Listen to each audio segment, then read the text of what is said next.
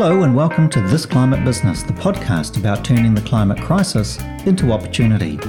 Please follow us on social media and rate the podcast as it helps others to find us. I hope you enjoy the show. Hello, this is Ross Inglis.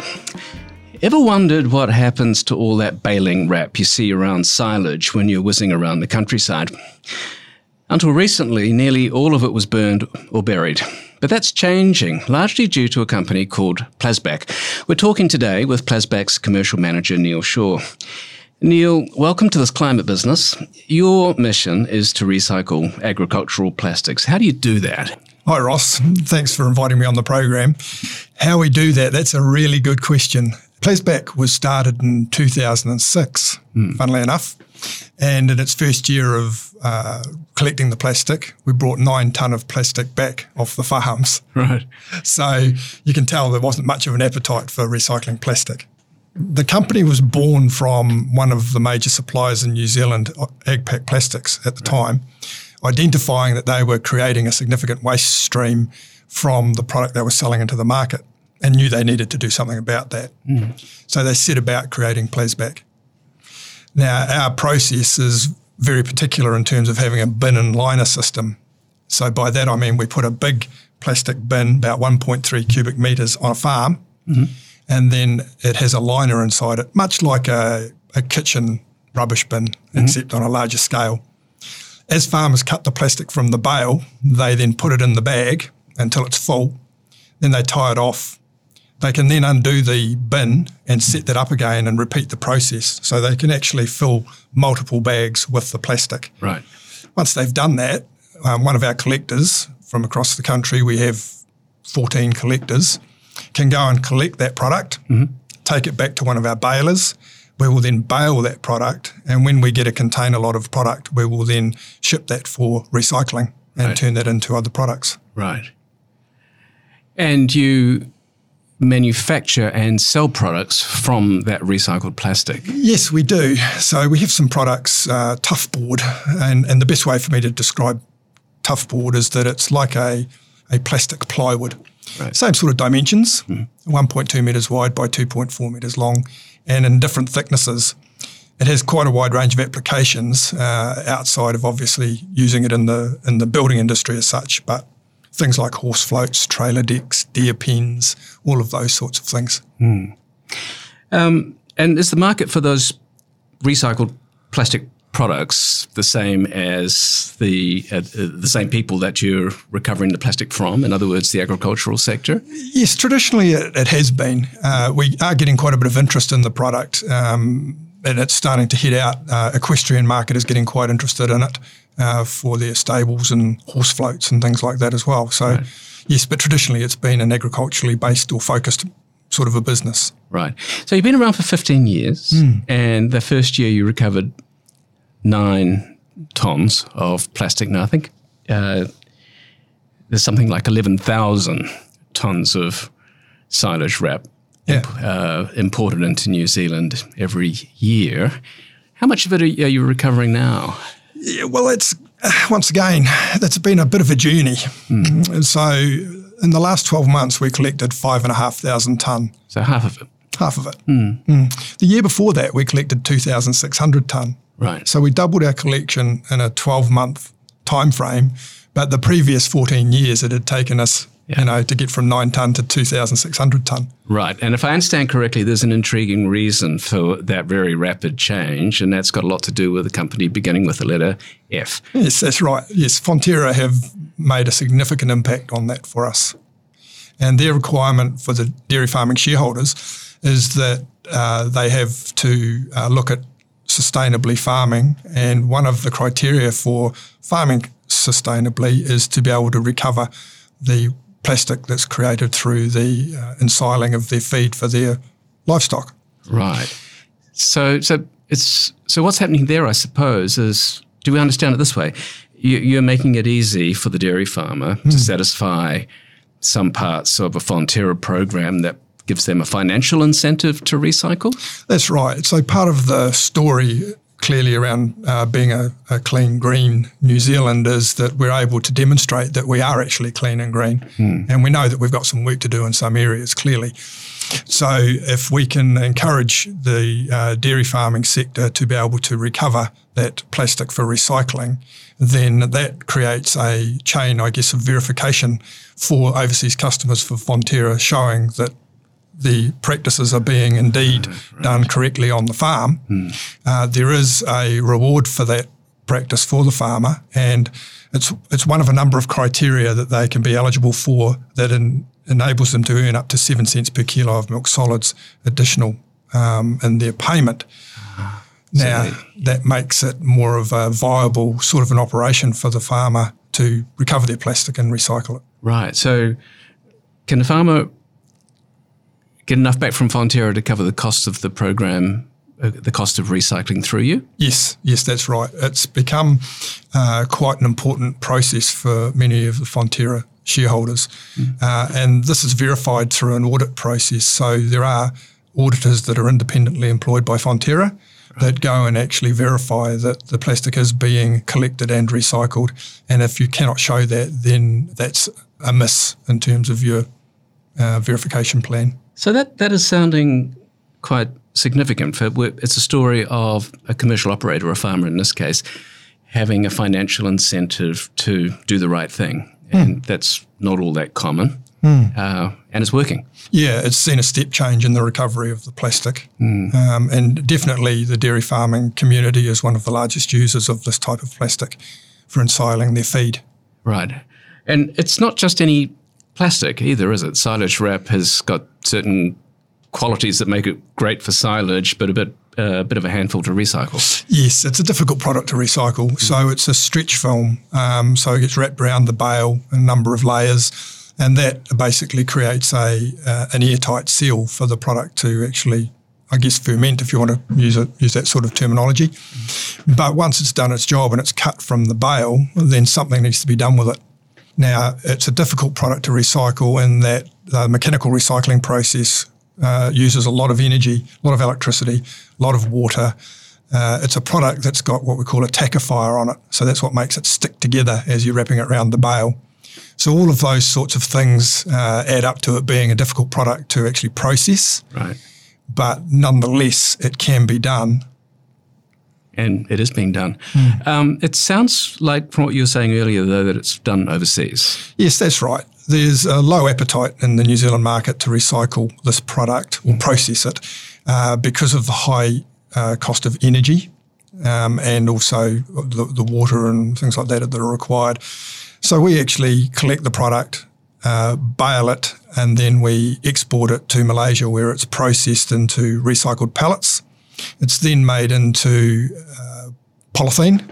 So things like rubbish bags, uh, polythene film for uh, underlaying and foundations and things like that. We also use it for our tough board. Anything that is left over is obviously sold as recycled pellets back into the open market as well for use in other products. So, so you, you, you're literally buying back the plastic that you send overseas. That's right, and doing something else with it. Right, right. The unfortunate thing is, is that the quality of the stretch film means that the recycled pellets aren't actually of a standard that can be put back into stretch film currently. Because of uh, the very slight bits of contamination you get, you might have a grain of sand or something in it, which will mm. cause the plastic to tear, right. or window as we call it, and that can create an issue, obviously, in terms of contaminating the feed. Right. So you're saying that the Plasback's history is it, uh, ownership by companies that are in the plastic film business. That's right. And they were exercising a, an early form of um, product stewardship. Yep. So is the company ever been profitable?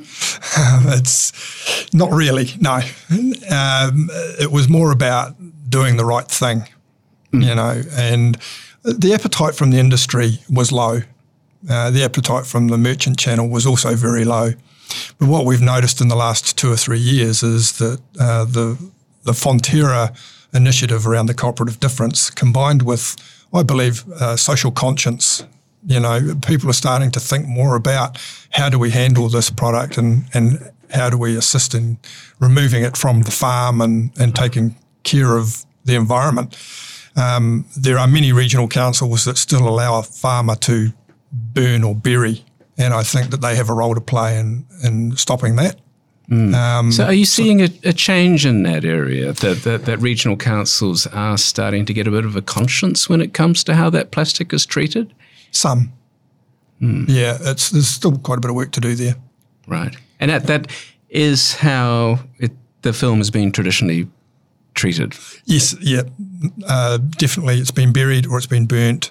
Um, you can burn it on farm, but you have to ensure that it's at a thousand degrees. And I'm not sure that too many farmers are going to be standing there with a thermometer or a gauge trying to check the temperature. Right. You know.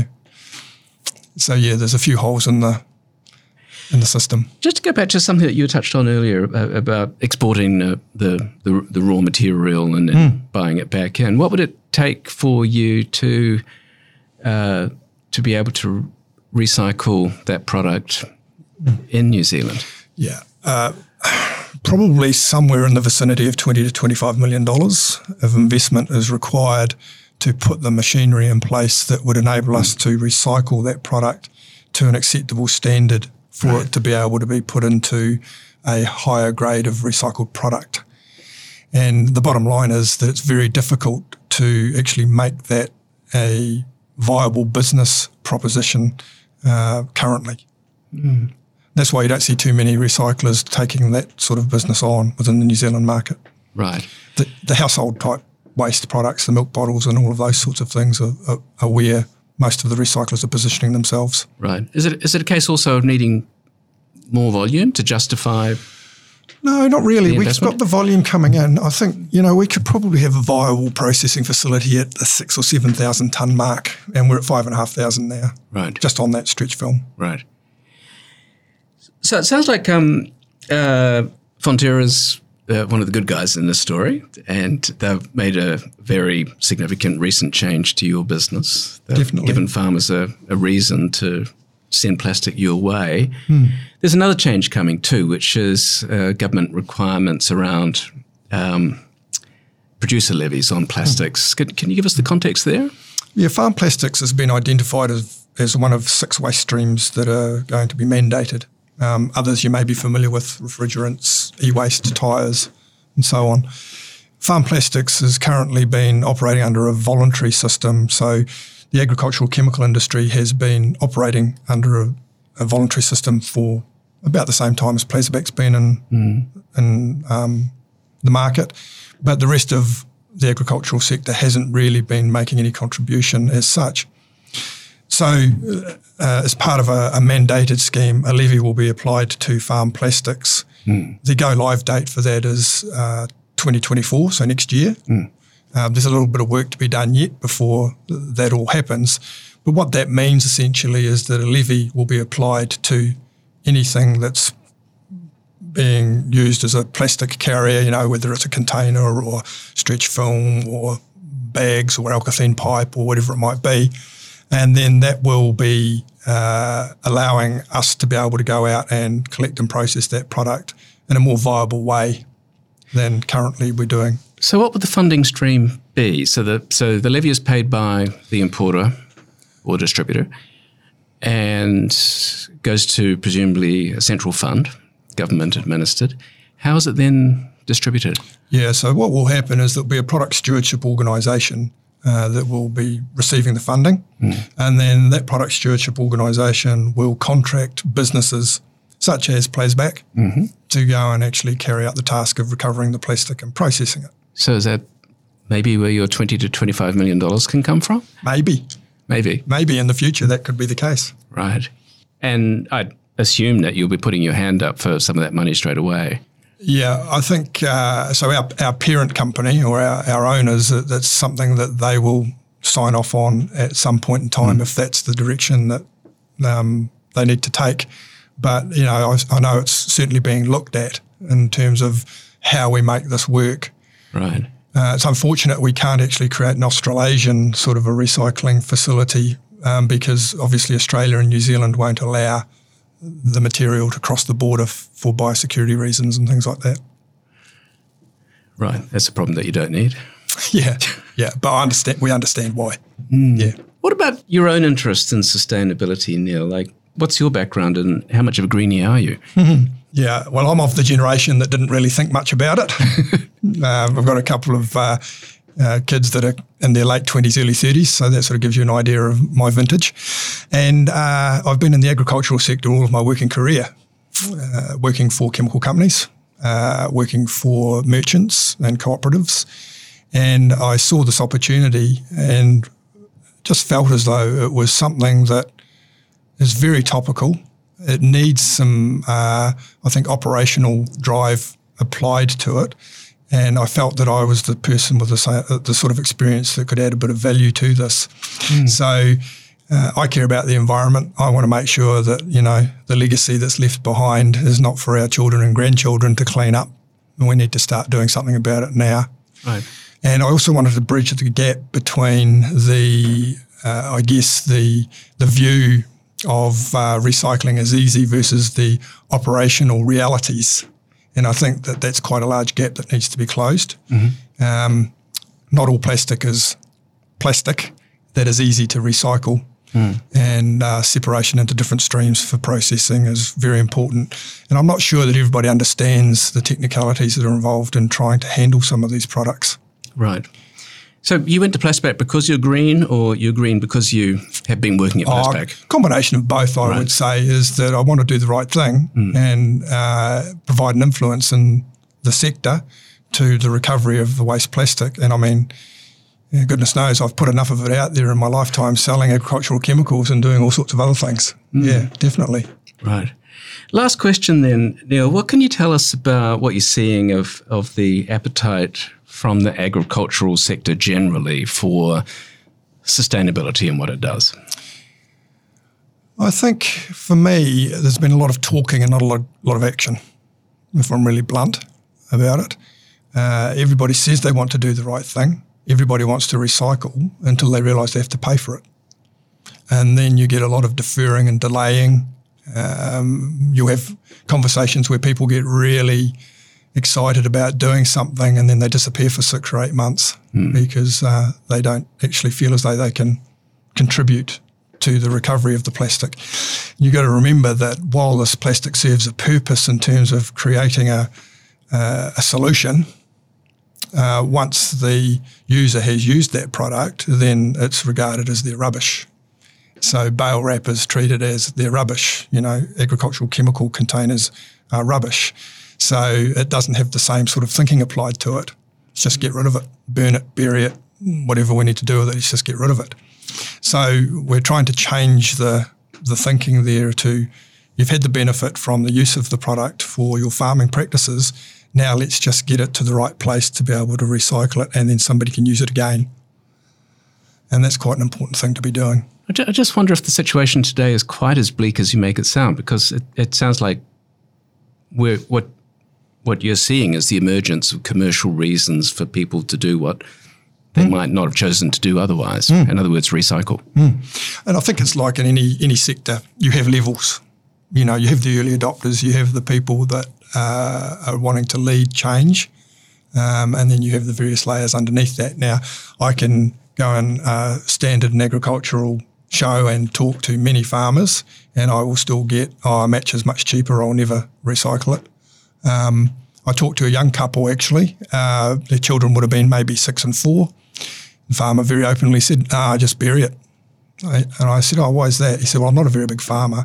I said, "Well, how much do you bury?" And he said, "Oh, about 400 wraps a year, 400 bales worth of plastic." Now that's about 400 kilos. So over 10 years, that's four ton of plastic he's putting in the ground. So I left him with the thought. I said, "Are you are you farming to hand your farm over to your kids? And he said, Yeah, I am. And I said, So what sort of legacy do you want to leave them? And he said, What do you mean? I said, So you're just going to bury this and leave it for them to clean up in the future. Is that what I'm hearing? And with that, his partner or, or wife hit him on the shoulder and said, See, I told you we should be doing something with this plastic. And then uh, she proceeded to encourage him to actually get on board with the system the bin and liner system and make the changes that needed to be made. And I think the short term thinking is something that we have to get past as well. So, and I've had large corporates um, where that same thing has happened, where the farm manager has refused to actually take it to recycling, dug a hole and buried it in the back paddock somewhere. So it still happens. Neal Shaw from Plasback, thanks for joining us on this climate business. Pleasure. Thanks for listening to This Climate Business. If you like the show, please rate us as it helps others to find us. Ka kite anō.